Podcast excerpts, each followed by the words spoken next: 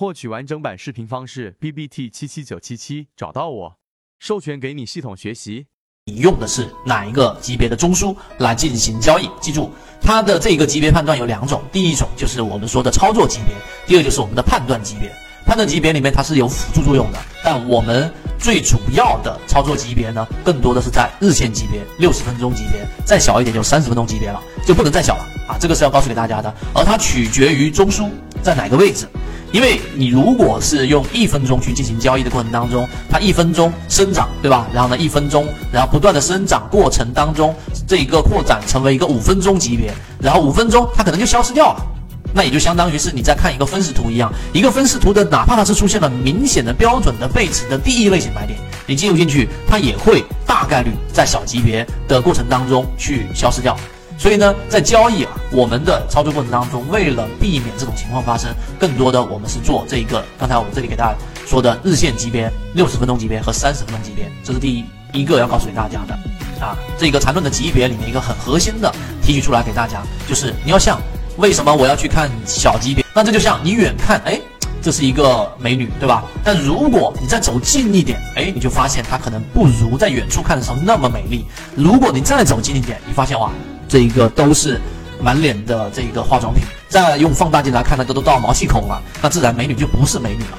那所以级别的一个很核心的这个关键，就是我们要从一些小的级别来看出一个标的它在上涨过程当中的不正常的状态。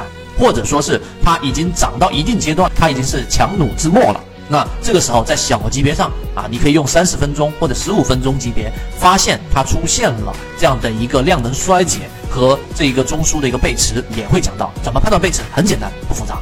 所以你要明白这个道理，你要明白我们看的这一个级别，这个没有第二答案啊。你说我看五分钟级别行不行？那你自己要看五分钟级别也行。但是我们说的是概率和共性，对吧？我们认为三十分钟、六十分钟跟日线作为操作级别，就这三个选项就已经差不多了，不需要过分去看一分钟级别。那操作明确这一个级别和次级别的关系，那我们最终的目肉眼识别这几节短短的几节之后完成，你一样可以做到肉眼识别。记住，这里有三个顺序。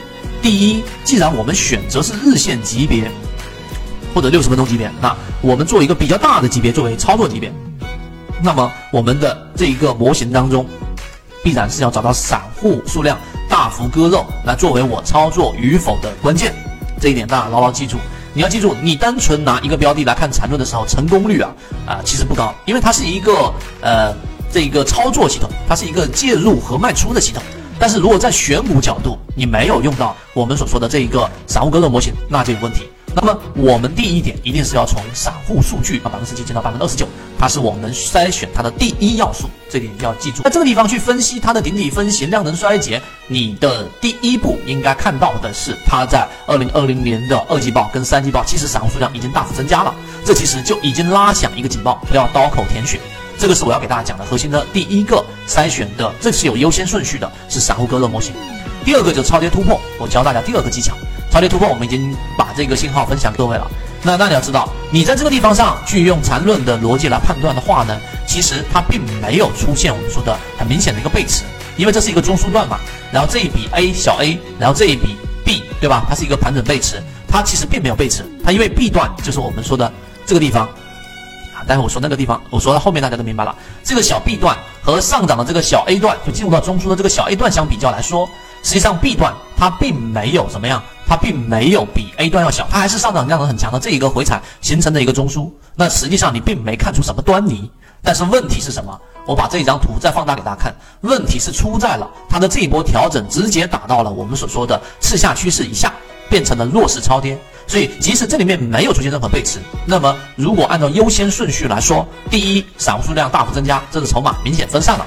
第二，这一波回踩它已经打到弱势了，它不像前面看到了没有？前面这里面所有的回踩，所有的新中枢构建过程当中，它都只是我们说的灰色，也就是我们说正常的震荡区域。所以这个是第二优先级别。第三才到我们说泽西缠论里面所提到的它的一个我们说上升的一个线段的破坏啊，实际上它的破坏我在后面的内容给大家讲。那这个才是第三优先级别。所以明白这个之后，大家就知道我们的操作级别是哪一个了。